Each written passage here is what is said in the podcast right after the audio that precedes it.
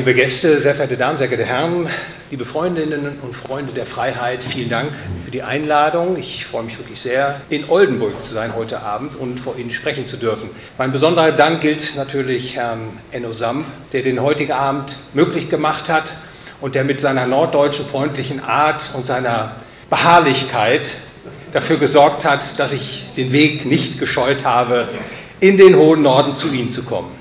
Die Anatomie der Freiheit, so heißt mein Referat, und ich will die Kernaussagen Ihnen gleich zu Anfang mitteilen. Erstens, die Freiheit des Menschen ist untrennbar mit dem Eigentum verbunden. Sie steht und fällt mit ihm. Zweitens, der freie Markt, der freie Markt ist die logische Entsprechung zu Eigentum und individueller Freiheit. Und drittens, der Staat, wie wir ihn heute kennen, ist unvereinbar mit Eigentum und individueller Freiheit. Er zerstört sie. Diese Aussagen will ich im Folgenden näher zu begründen versuchen. Und vor diesem Hintergrund werde ich mich dann auch an eine Interpretation der aktuellen weltweiten Geschehnisse wagen. Stichworte sind hier großer Neustart und große Transformation. Und wie Sie hören werden, gibt meine Interpretation Anlass, um höchst besorgt für die Freiheit der Menschen in der westlichen Welt zu sein.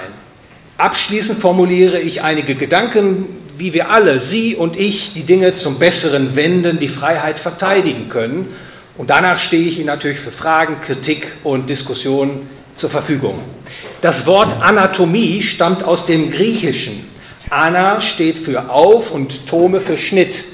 Also Anatomie bedeutet so etwas wie Zergliederung in unserem, in, unserer, in unserem Zusammenhang für den Erkenntnisgewinn. Über das Wort Freiheit ist schon viel Tinte vergossen worden und ich möchte Ihnen in meinem Referat aufzeigen, dass die Freiheit und das Eigentum auf das engste miteinander verbunden sind, dass sich Freiheit ohne Bezug auf Eigentum gar nicht sinnvoll denken lässt. Um das zu erklären, beginne ich mit einer wahren Aussage. Der Mensch handelt. Der Mensch handelt. Diese Aussage lässt sich widerspruchsfrei nicht verneinen. Wenn Sie sagen, Herr Polleit, der Mensch kann nicht handeln, dann handeln Sie und widersprechen dem Gesagten. Die Aussage, der Mensch handelt, ist ein sogenanntes a priori. Das Wort a priori bezeichnet eine Aussage, die erfahrungsunabhängig als wahr einsehbar ist und die Allgemeingültigkeit beanspruchen kann. Man kann es auch anders sagen. Ein A priori lässt sich nicht verneinen, ohne dabei seine Gültigkeit bereits vorauszusetzen. Der Wahrheitsgehalt von Aussagen wie heute regnet es, ich bin Enno Samp, dort sitzt Thorsten Polleit, der Wahrheitsgehalt von Aussagen generell wird im Zuge des Argumentierens ergründet. Argumentieren heißt also eine Aussage, eine Behauptung machen. Argumentieren ist eine spezielle, eine besondere Ausprägung des menschlichen Handelns und es erweist sich als ein A priori. Die Philosophen Karl Otto Apel und Jürgen Habermas sprechen in ihrer Diskursethik, das war eine philosophische Denktradition, insbesondere in den 1980er Jahren, vom A priori des Argumentierens. Denn man kann nicht argumentieren, nicht zu argumentieren. Zu sagen, man könnte nicht argumentieren, ist selbstwidersprüchlich und damit falsch.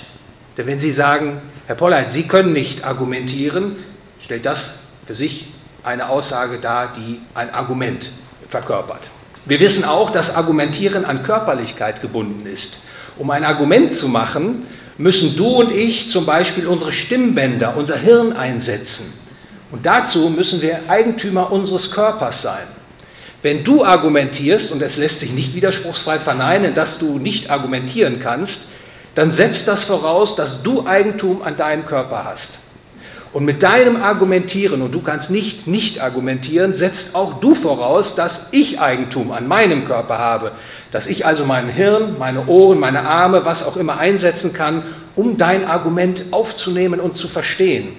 Du und ich, wir sind jeweils Eigentümer unserer Körper, haben Selbsteigentum. Das lässt sich widerspruchsfrei nicht verneinen. Und weil der Erhalt unserer körperlichen Existenz die Aneignung und Verwendung von externen Gütern verlangt, wie Essen, Trinken, Kleidung etc., lässt sich auch das Eigentum an externen Gütern nicht widerspruchsfrei verneinen. Wie aber lässt sich das Eigentum an externen Gütern erzielen, ohne das Eigentum der anderen zu verletzen?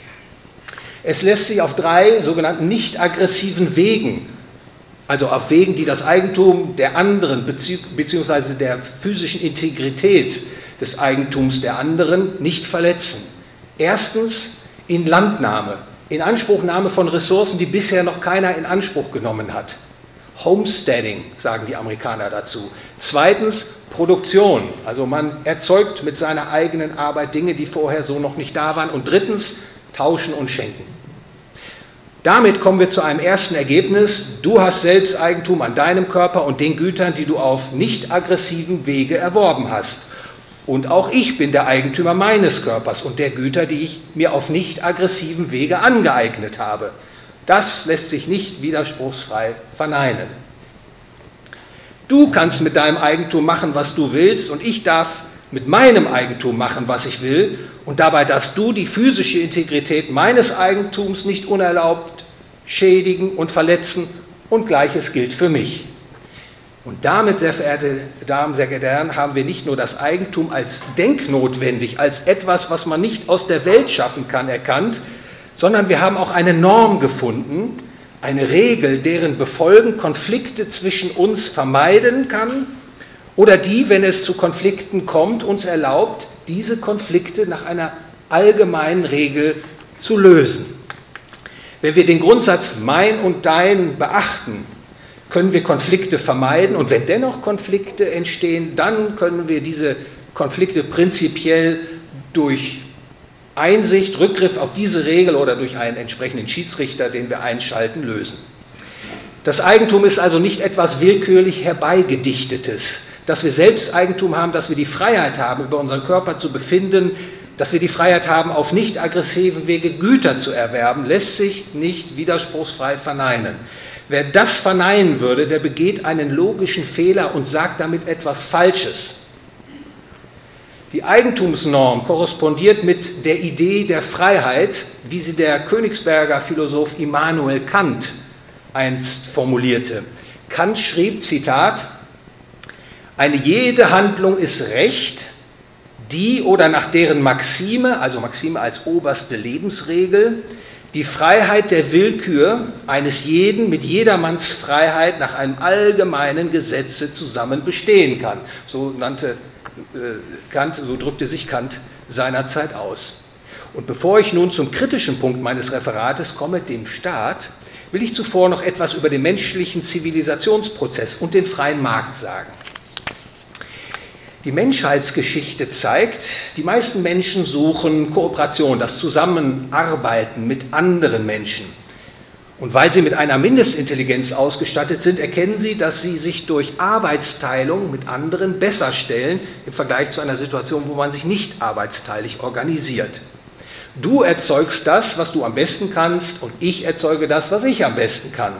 Wir produzieren also nicht oder nicht ausschließlich für den Eigenbedarf, die von uns, sondern auch für den Bedarf der anderen, unserer Mitmenschen. Und die von uns erzeugten Güter tauschen wir dann nachfolgend in die Güter ein, die wir letztlich zu haben wünschen. Durch die Arbeitsteilung erhöhen wir unsere Güterausstattung, erhöhen die Ergiebigkeit der Arbeit. Wir produzieren nicht nur mehr, sondern erzeugen auch Güter, die wir alleine, also ohne Arbeitsteilung, gar nicht erzeugen könnten. Damit ist eine ganz wichtige Einsicht verbunden. Die Arbeitsteilung im freien Markt fördert die friedvolle und kooperative, die friedvolle und produktive Kooperation zwischen den Menschen, national wie international. Menschen, die sich in Arbeitsteilung begeben, erkennen sich gegenseitig als nützlich in der Bewältigung der Lebensherausforderungen. Die Arbeitsteilung und der freie Markt, auf dem die arbeitsteilig erzeugten Güter gehandelt werden, ist so gesehen ein Friedensprogramm für die Welt. Und deswegen ist der Liberalismus auch ein Friedensprogramm. Das ist die Wirkung des Liberalismus, Menschen mit unterschiedlichen Zielen und Wünschen zusammenzubringen über die Kooperation in der Arbeitsteilung. Wenn die Menschen mit einer Mindestintelligenz ausgestattet sind und auch die Freiheit haben, sich zu organisieren, dann werden sie sich, zumindest die meisten von ihnen, für eine Arbeitsteilung entscheiden. Und dann brauchen sie auch freie Märkte, um die arbeitsteilig erzeugten Güter kaufen und verkaufen zu können. Der freie Markt ermöglicht den Austausch zum Nutzen aller am Tausch Beteiligten. Beispiel. Im Obstladen kaufen Sie einen Apfel für einen Euro. Meine Frage, was ist Ihnen der, was ist Ihnen der Euro wert? Oder was ist Ihnen der Apfel wert, sollte ich an dieser Stelle fragen? Die Antwort, der Apfel ist Ihnen mehr wert als der Euro. Deswegen machen Sie den Tausch. Sie geben etwas hin, nämlich den einen Euro, der Ihnen weniger wert ist und bekommen dafür etwas, was Sie höher wertschätzen, nämlich den Apfel. Und interessanterweise beim Obsthändler ist es genau andersherum. Der Obsthändler schätzt Ihren Euro mehr als den Apfel, den er besitzt. Deshalb willigt auch der Obsthändler in den Tausch ein. Sie erkennen also, das freiwillige Tauschen stellt alle am Tauschprozess, am Tauschakt Beteiligten besser im Vergleich zu einer Situation, wo nicht getauscht wird. Sie und der Obsthändler machen den Tausch also nicht etwa, weil sie gleiche Interessen haben, sondern im Gegenteil, weil sie genau entgegengesetzte Interessen haben. Sie wollen den Apfel und den Euro geben sie da bereitwillig für her und beim Obsthändler ist es genau andersrum. Der möchte den Euro und gibt ihnen bereitwillig den Apfel dafür. Es sind also entgegengesetzte Interessen, die hier zum Ausgleich gebracht werden und der freie Markt ermöglicht eine friedvolle Lösung dieser Interessensgegensätze. In einem freien Markt herrscht Wettbewerb. Das heißt, jeder darf in den Markt eintreten und darf auch wieder austreten, wenn der Wettbewerb frei ist. Der Unternehmer, der also eine Vision hat, wie man bestimmte Dinge besser und billiger machen kann, der macht sich daran, Arbeitskraft und Rohstoffe einzukaufen und um daraus dann Markt fähige Produkte zu erzeugen. Und kaufen die Konsumenten die Produkte bereitwillig und werden die Produkte zu Preisen verkauft, die höher sind als die Kosten für den Unternehmer, dann macht der Unternehmer einen Gewinn. Der Gewinn ist sozusagen die Belohnung für den Unternehmer, dass er die Kundenwünsche befriedigt. Das ist eine Belohnung. Wenn der Unternehmer hingegen Produkte erzeugt, die keiner haben will, oder wenn er nicht zu kostendeckenden Preisen verkauft, dann erleidet er Verluste. Und sein Kapital wandert sozusagen sprichwörtlich in die Hände besserer Wirte, weil die Kunden dann zu anderen Anbietern gehen und dort kaufen. Und die anderen Unternehmer machen dann entsprechende Gewinne. In einem freien Markt muss jeder Unternehmer seine Erfolgsposition tagtäglich neu beweisen. Ein einmal errungener Erfolg muss immer wieder auf das Neue erarbeitet werden. Nicht alle Unternehmer, die erfolgreich waren und sind, werden es auch in der Zukunft sein. Sie werden es nur sein, wenn sie dauerhaft die Kundenbedürfnisse befriedigen. Besser als die Konkurrenz. Wenn Sie die künftigen Kundenwünsche oder die technologischen Neuerungen falsch einschätzen, dann sind Sie schnell weg vom Fenster. Die Konkurrenz ist nämlich nicht zögerlich, Ihnen den derzeit erfolgreichen Unternehmern ihre Erfolgsposition abzujagen. Ein freies Marktsystem zeichnet sich durch etwas sehr Wichtiges aus, was aber häufig übersehen wird. Und zwar setzt der Eigentümer, der Unternehmer seine Produktionsmittel, sein Ofen, seine LKWs, was auch immer ein, um damit die Bedürfnisse seiner Mitmenschen zu befriedigen. Beispiel, der Bäckermeister backt mit seinem Ofen Brötchen, die nicht ihm, sondern den Kunden schmecken sollen. Er stellt sein Eigentum nicht in den eigenen Dienst, sondern in den Dienst des Kunden. Der Wert seiner Produktionsmittel, seines Ofens, seines Backhauses hängt so gesehen von den Kundenwünschen ab. In einem freien Markt ist der Kunde im wahrsten Sinne des Wortes König. Er befindet darüber, welcher Unternehmer erfolgreich ist, welche Produktionsmittel im Wert steigen und welche im Wert sinken. Und noch was verdient Erwähnung. Die Erhöhung der Löhne in einem freien Markt hängt nicht von der Produktivität des individuellen Arbeiters ab. Sie hängt vielmehr von der Grenzproduktivität der Arbeit insgesamt ab. Also beispielsweise in entwickelten Volkswirtschaften wächst der Kapitalstock in der Regel schneller als die Bevölkerung. Das heißt, die Kapitalausstattung nimmt zu. Und dann steigt auch die Grenzproduktivität der Fabrikarbeiter, der Dienstleister insgesamt. Steigt beispielsweise die Grenzproduktivität der Fabrikarbeiter, werden diejenigen Arbeiter, deren Arbeiter, Arbeitgeber, deren Arbeiter keine Produktivitätsgewinne verzeichnen, also beispielsweise im Dienstleistungssektor, da lassen sich bestimmte Handprozesse äh, gar nicht skalieren, ähm, aber auch ebenfalls diese Tätigkeiten werden mit höheren Löhnen belohnt, damit entsprechend die Arbeitskräfte aus diesem Sektor nicht abwandern. Alle Arbeiter profitieren, so kann man an der Stelle sagen, vom Produktivitätszuwachs in einer Volkswirtschaft. Kommen wir nun zu einigen Einwänden, die Sie vermutlich umtreiben, wenn Sie die Worte Eigentum, individuelle Freiheit und freier Markt hören. Was passiert, wenn man das Eigentum und die individuelle Freiheit verabsolutiert, wie ich das an dieser Stelle bisher getan habe, und den freien Markt schrankenlos walten lässt? Wenn der Markt frei ist, sich selbst überlassen ist, kommt es dann nicht zu einer Kartellbildung. Zu einer Kartellbildung. Ein Kartell ist ein Zusammenschluss von eigenständigen, unabhängigen Unternehmen, die eine Absprache treffen, um ihre Gewinnsituation zu verbessern. Gegenstand der Absprache können Preise oder Verkaufsmengen sein. Beispielsweise vereinbaren Firmen, dass sie alle zu einem einheitlichen Preis verkaufen.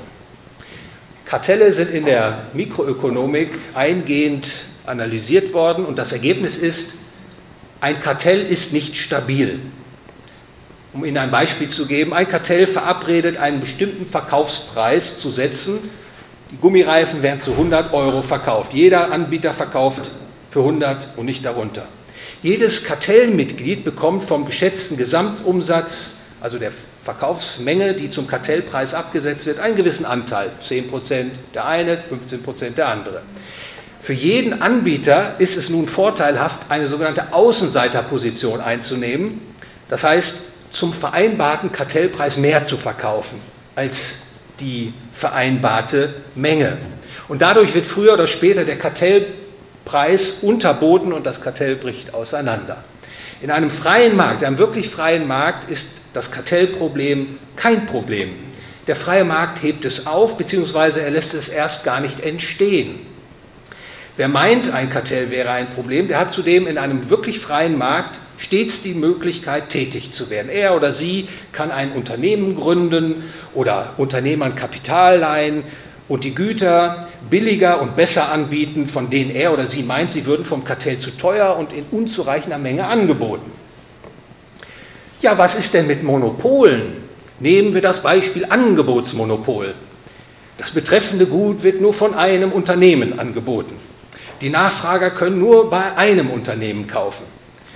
Gemäß Lehrbuchanalyse und nahezu jeder Volkswirtschaftsstudent wird durch diese Thematik hindurchgejagt, führt das dazu, dass der Angebotsmonopolist sein Gut zu einem Preis verkauft, der höher ist, als wenn eine freie Konkurrenz besteht. Das ist das Ergebnis, das theoretische Ergebnis. Doch das ist natürlich ein ganz und gar theoretisches Ergebnis, das im Grunde keine Praxisrelevanz hat und das sich auch nicht verallgemeinern lässt. Es schürt vielmehr nur Angst vor Monopolen und Angst vom freien Markt. Denn was heißt Angebotsmonopol? Es heißt, jemand bietet ein Gut an, für das es keinen Ersatz gibt. Und das, das Gut nur von eben diesem Angebotsmonopolisten, von diesem einen angeboten wird. Dafür gibt es im freien Markt kein Beispiel. Es sind nicht, ich will an der Stelle auch sagen, es sind nicht die objektiven Eigenschaften eines Gutes, die entscheidend sind, ob ein, Monopol, ob ein Gut ein Monopolgut ist oder nicht. Entscheidend ist die Sichtweise der Nachfrager. Beispiel, nur Mercedes baut die Autos mit dem Stern auf der Kühlerhaube. Aber vermutlich würde keiner im Saal hier behaupten, dass Mercedes ein Monopol bei der Autoproduktion hätte, denn es gibt Ersatz, sogenannte Substitute. Als da wären BMW, Toyota, VW und andere mehr. In einem freien Markt bilden sich auch Substitute heraus. Selbst wenn ein Anbieter ein einzigartiges Gut anbietet, lockt sein Erfolg neue Anbieter an, die das Gut nachahmen, verbessern, durch neuere und bessere Produkte ersetzen. Sie können das immer wieder beobachten. In den 1990er Jahren war Nokia, glaube ich, Nummer eins bei den Mobilfunkgeräten, längst abgeschlagen durch andere Konkurrenten überholt. Und genau das hat der Ökonom Josef Schumpeter schöpferische Zerstörung genannt. Nicht? Der Pionier, der anfänglich ein Gut hat, was andere nicht anbieten können, der hat dann eine Monopolposition. Und das muss er auch haben. Und die Nachfrager können auch nur froh sein, dass es ihn gibt, diesen Ersten, der etwas erzeugt, was sie gerne kaufen möchten. Aber in der Regel wird in einem freien Markt der Pionier dann überholt von anderen, wenn er nachlässt oder wenn die anderen dann doch besser werden als er selber, aus Sicht der Nachfrager. Denkbar wäre ein Monopol nur, wenn es nur noch einen Anbieter für bestimmte Rohstoffe, also in der Urproduktion, wie man das bezeichnet, gäbe. Also wenn es weltweit nur noch einen Wasseranbieter gäbe. Aber mit Blick auf die Ressourcenverteilung auf der Erdkugel ist dieser Fall jedoch irrelevant. Und es ist nahezu ausgeschlossen, dass er jemals relevant wird. Die einzigen wirklichen Monopole sind staatlich gemacht. Bestes Beispiel ist der Staat selbst. Er hat sich zum Monopolisten für Recht und Sicherheit und für das Geld gemacht. Was aber ist mit einem Weltmonopolunternehmen? Manche fürchten ja, dass es vielleicht irgendwann einmal eine solche Konzentration geben wird, dass ein Unternehmen alles produziert, so etwas wie Amazon Super XXL. Doch auch das ist unbegründet.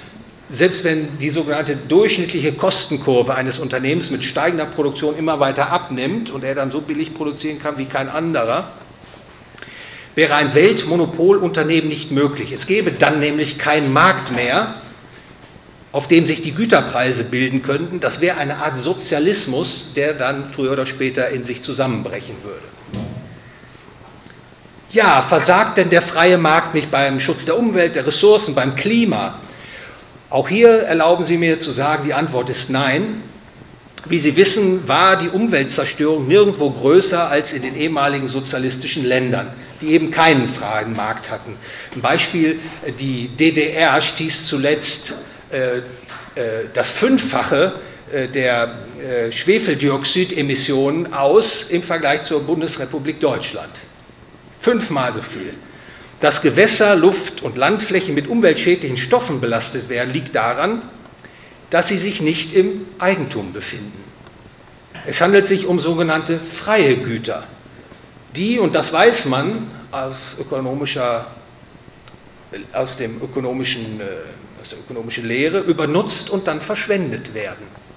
Der konsequente Schritt wäre also, alles in Privateigentum zu überführen. Land, Straßen, Flüsse, Meere, Ozeane, alles.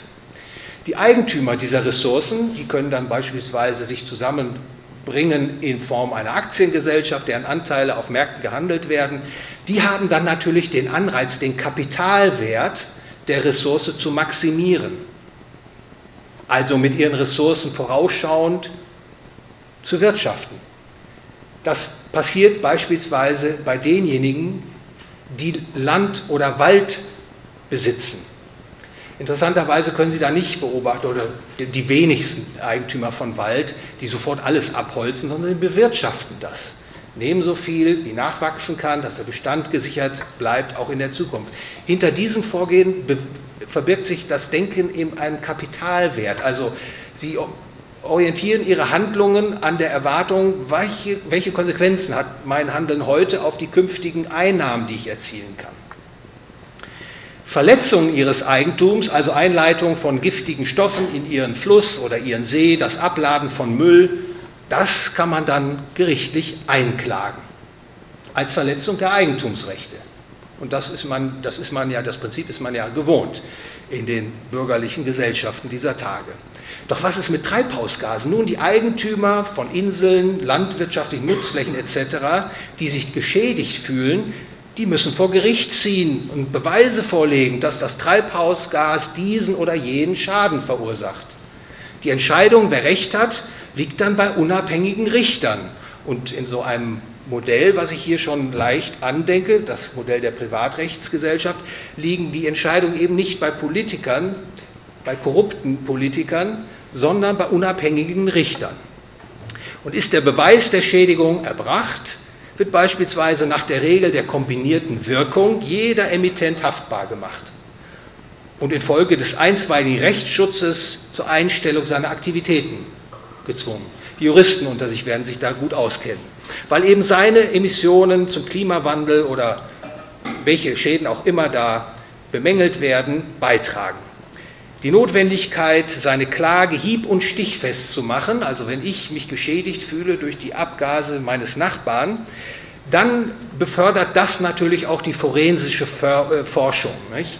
deren Fortentwicklung bislang durch die staatliche Rechtsprechung über Umweltprobleme gehemmt bzw. entmutigt wurde. Doch ich will die Lösung der Umweltproblematik durch Rückgriff auf freie Märkte an dieser Stelle jetzt nicht weiterverfolgen, sondern einen weiteren Problemkreis ansprechen. Sind nicht die Big Tech-Firmen eine Gefahr, eine Ausgeburt der freien Märkte? Sie zensieren und frisieren die öffentliche Meinung, so ist zu hören. Sollte da der Staat nicht Big Tech regulieren oder gar aufspalten, also Google von Google Maps trennen und Facebook von äh, WhatsApp trennen? Einiges spricht dagegen. Ein solcher Staatseingriff wäre nämlich mit Nachteilen verbunden, die man nicht wegreden kann. Die Nutzung von Daten wird vielleicht suboptimal und innovativer Fortschritt wird gebremst. Zudem sind politische Entscheidungen nicht frei von Korruption und der Einflussnahme der Big Tech-Firmen selbst. Zudem ist zu berücksichtigen, dass sich der Markterfolg der Big Tech-Firmen aus der Zufriedenheit der Kunden erklärt. Man mag das nun gut finden oder man mag das auch nicht gut finden, aber die Kunden sind es, die freiwillig und nicht erzwungenermaßen die Dienste dieser Firmen in Anspruch nehmen. Um die Problematik besser erfassen zu können, ist es daher sinnvoll, gedanklich zwischen zwei Kritiken zu differenzieren. Erst die erste Kritik, Big Tech-Firmen sind so erfolgreich in Bezug auf die Netzwerkeffekte und finanzstark geworden, dass sie Konkurrenten das Wasser abgraben. Sie kaufen alles auf und äh, ersticken den Wettbewerb und das sei inakzeptabel. Die zweite Kritik, Big Tech-Firmen betätigen sich im äh, politischen Wettbewerb durch Zensur, Ausschluss von Nutzern etc. Und das sei nicht hinnehmbar. Also zur ersten Kritik. Die Konsumenten bestimmen, ich habe das schon gesagt, ob Big Tech-Firmen groß sind, bleiben oder nicht. Es mag naiv klingen, aber niemand, ich, auch das wiederhole ich, ist gezwungen, auf Facebook, Twitter zu sein, bei Amazon zu kaufen oder bei Google zu suchen. Natürlich hat es Kosten, auf diese Dienste dieser Firmen zu verzichten, gerade wenn man viele Menschen erreichen will. Oder äh, mit anderen Anbietern hat man erhöhten Suchaufwand, höhere Transaktionskosten etc. Aber das ändert nichts daran, dass man nicht gezwungen ist, die Dienste dieser Firmen in Anspruch zu nehmen. Die Konsumenten haben es letztlich in der Hand. Anstelle von Google Chrome kann man auch andere Suchmaschinen verwenden. DuckDuckGo, Brave oder Opera, die weniger Daten sammeln und die Privatsphäre besser achten.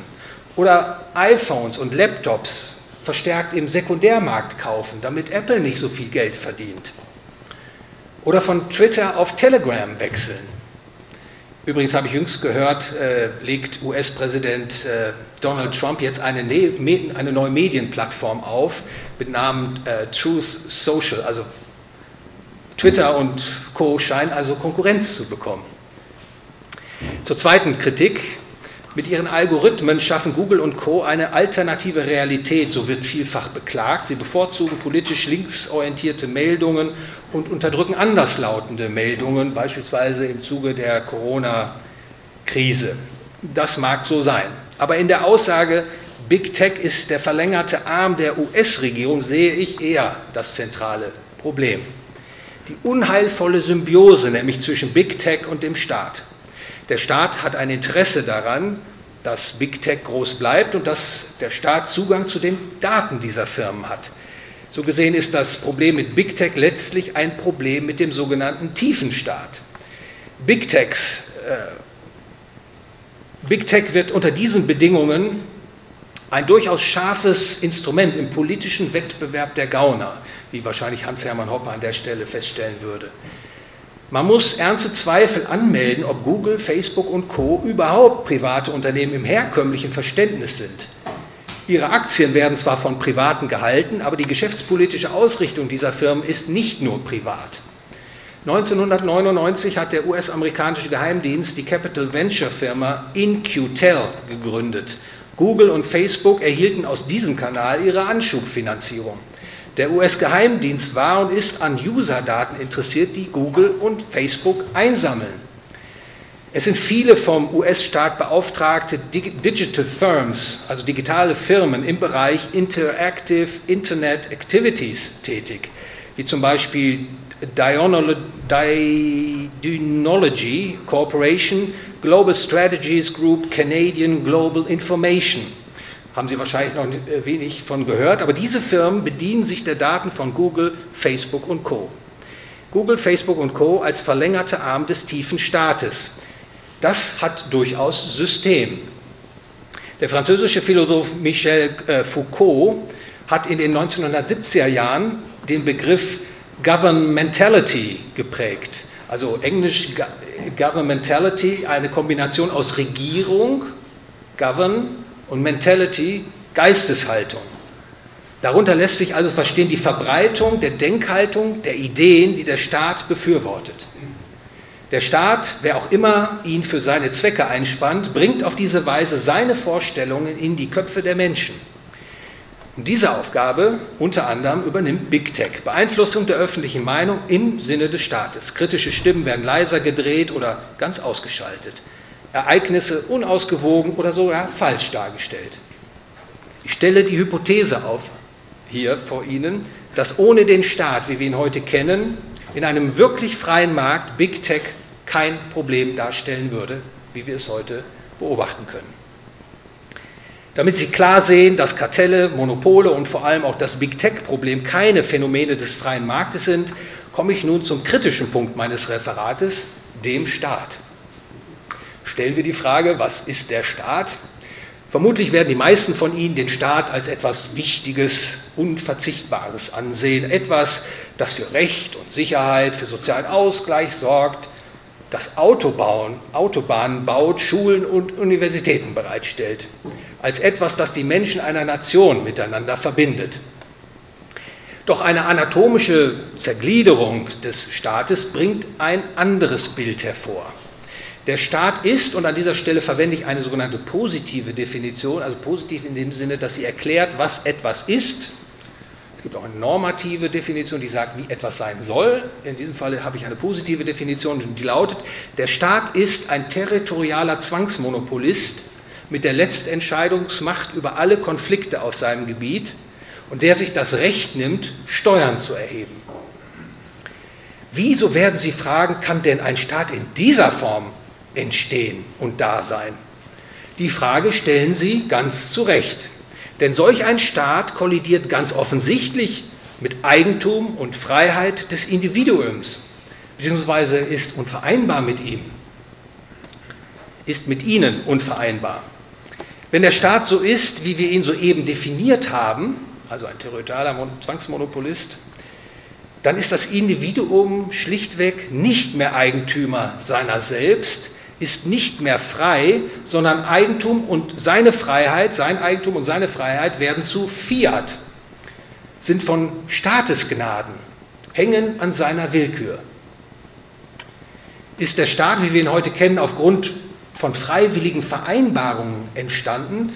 Wahrscheinlich haben Sie sich die Frage selten gestellt, aber ich erlaube mir, sie heute Abend zu stellen. Und die Antwort, die ich gebe, lautet Nein. Ein Vertrag, den Sie oder ich unterschrieben hätten, den gibt es gar nicht. Ist es denn dann vielleicht denkbar, dass der Staat auf einer stillschweigenden Vereinbarung beruht?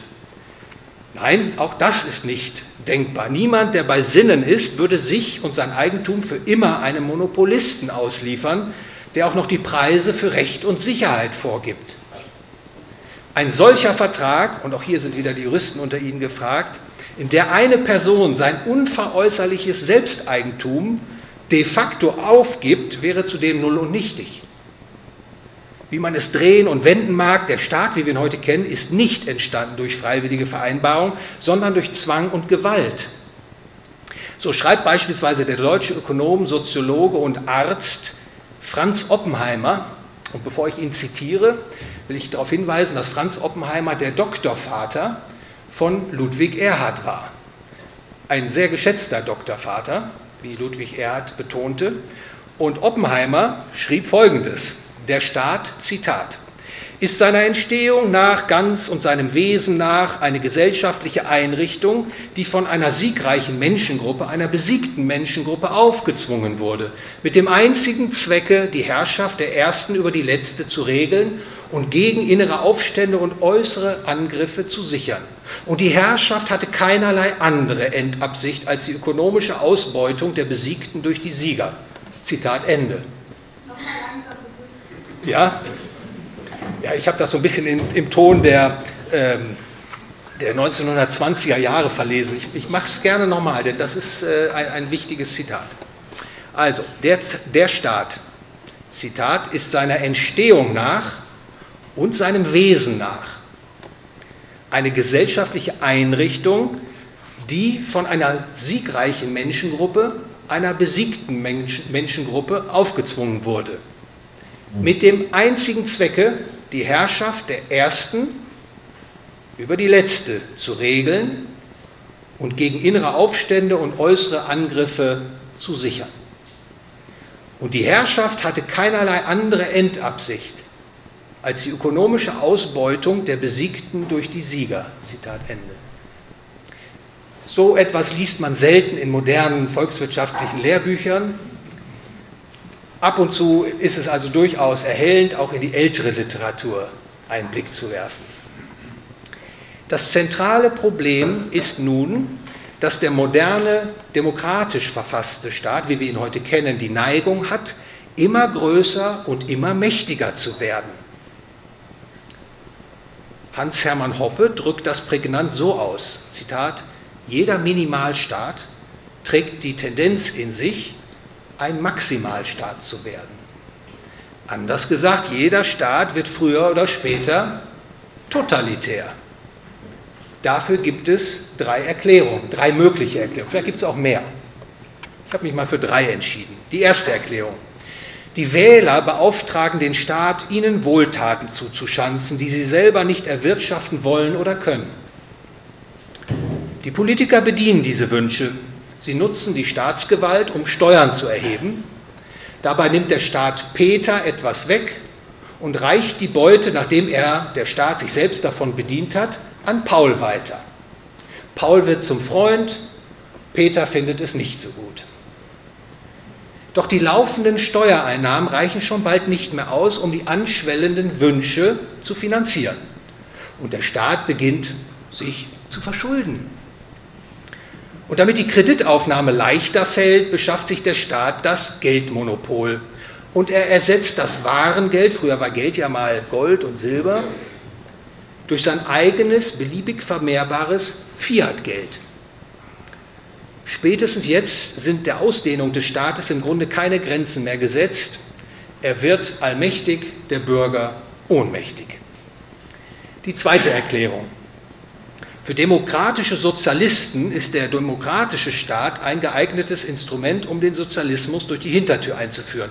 Ich sollte vielleicht hinzufügen, im Kreise der Sozialisten gab es zwei Grundströmungen, vor allen Dingen in den 1920er Jahren.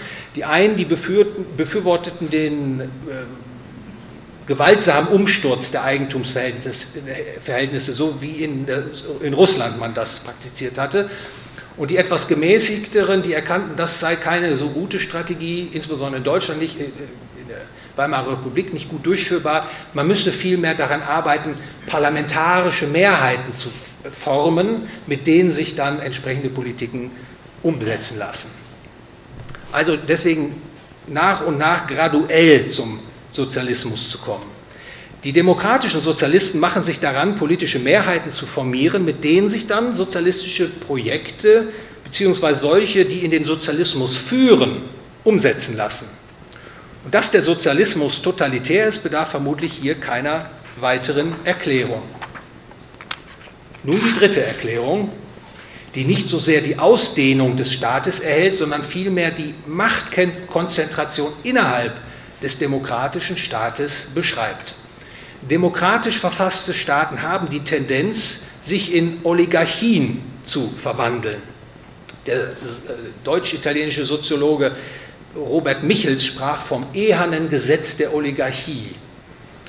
In Demokratien bilden sich, das ist Michels Erklärung, übrigens ein Soziologe, der eine lange Studie in der SPD-Partei angefertigt hat, aus äh, der dann ein, nach, ein, ein nach, bis heute bekanntes Werk resultierte. Und Michels erklärte, dass äh, sich eben in Demokratien Parteien herausbilden. Also das erscheint uns ja auch plausibel, das kennen wir auch alle heute noch. Parteien sind Organisationen, die hierarchisch geführt werden müssen. Jede Organisation. Dabei setzen sich die machthungrigsten und die verschlagensten durch. Sie steigen zur Parteielite auf, haben dann auch die Verfügungsgewalt über finanzielle Mittel etc. Die Parteieliten können sich dann vom Willen der Parteimitglieder lösen oder Programme vorgeben, denen die Parteimitglieder dann folgen müssen und auch eigene Ziele verfolgen. Sie koalieren beispielsweise mit den Eliten anderer Parteien und bilden Kartelle. Es kommt zu einer Oligarchisierung der Demokratie, in der letztlich die Gewählten, also die Parteieliten bzw. deren Kartell, die Politik bestimmen. Nicht die Abstimmenden, die Wähler haben das Sagen, sondern die Gewählten. Vielleicht erinnert Sie das am äußersten Rand äh, in der westlichen Welt an Robert Michels. Die Oligarchisierung der Demokratie erfasst nicht nur einzelne Staaten, sie zeigt sich auch zwischen ihnen. Regierungsparteien aus unterschiedlichen Staaten verbinden sich miteinander, vor allem durch das Schaffen supranationaler Institutionen. Unter der Zentralisierung des, der politischen Macht werden das Privateigentum, die individuelle Freiheit und das System der freien Märkte absehbar zur Disponiermasse einer oligarchisierten Elite, die sich dem Wählerwillen de facto entzieht. Damit komme ich nun zum letzten Teil meines Referates. Seit Jahrzehnten schwindet in der westlichen Welt der Respekt vor dem Eigentum. Die individuelle Freiheit wird zusehends eingeschränkt. Das System der freien Märkte bzw. das, was davon noch übrig ist, wird immer weiter unterspült und zerstört. Im Gegenzug werden die Staaten immer größer und mächtiger, abzulesen an den Staatsausgaben in Relation zur Wirtschaftsleistung, Mittlerweile auch kann man es an den Zentralbankbilanzen ablesen in Relation zur Wirtschaftsleistung, an der steigenden Zahl von Gesetzen und Regularien und anderem mehr. Hinter all dem steht der Wiederaufstieg kollektivistischer, sozialistischer Ideen. In jüngster Zeit hat sich die Dynamik sogar noch verschärft. Sie wird durch eine, wie ich es immer gerne bezeichne, Neuauflage der marxistischen Verelendungstheorie beschleunigt. Werden Sie fragen, was ist denn die marxistische Verelendungstheorie? Nun, in Kurzform lautet sie so. Die freien Märkte, der Kapitalismus verarmen die breite Bevölkerung. Wer das Unheil abwenden will, der muss den Kapitalismus abschaffen und ihn durch den Sozialismus ersetzen. So war im ausgehenden 19. Jahrhundert die Verwendung der Verelendungstheorie durch die Marxisten. Mit der Verelendungstheorie wollten die Marxisten die Angst der Menschen vor dem Kapitalismus äh, schüren, also vor Eigentum, individueller Freiheit und freien Märkten. Ihn in der breiten Öffentlichkeit diskreditieren, um dem Sozialismus als heilbringende Lösung den Weg zu ebnen. Denn Marxisten wissen, andere wissen es auch, das Erzeugen von Angst, vor allem diffuser, irrationaler Angst, ist ein Mittel, um Macht und Herrschaft über Menschen zu gewinnen. Menschen, die Angst haben, suchen Schutz beim Stärkeren, unterwerfen sich seiner Autorität, sind sogar zu fundamentalen Verhaltensänderungen bereit. Und der Stärkere, dessen Weisungen sie sich heutzutage unterwerfen, ist der Staat. Politisch Angst zu schüren und oder zu instrumentalisieren, ist so gesehen eine Strategie zur Ermächtigung des Staates. Das Ganze hat sich mittlerweile zu einem, wie ich es bezeichne, politischen Globalismus ausgewachsen. Der Idee, dass die Menschen auf der Welt ihre Geschicke nicht selbstbestimmt in einem System der freien Märkte gestalten dürfen, sondern dass, sondern dass sie von zentraler Stelle gelenkt werden sollen.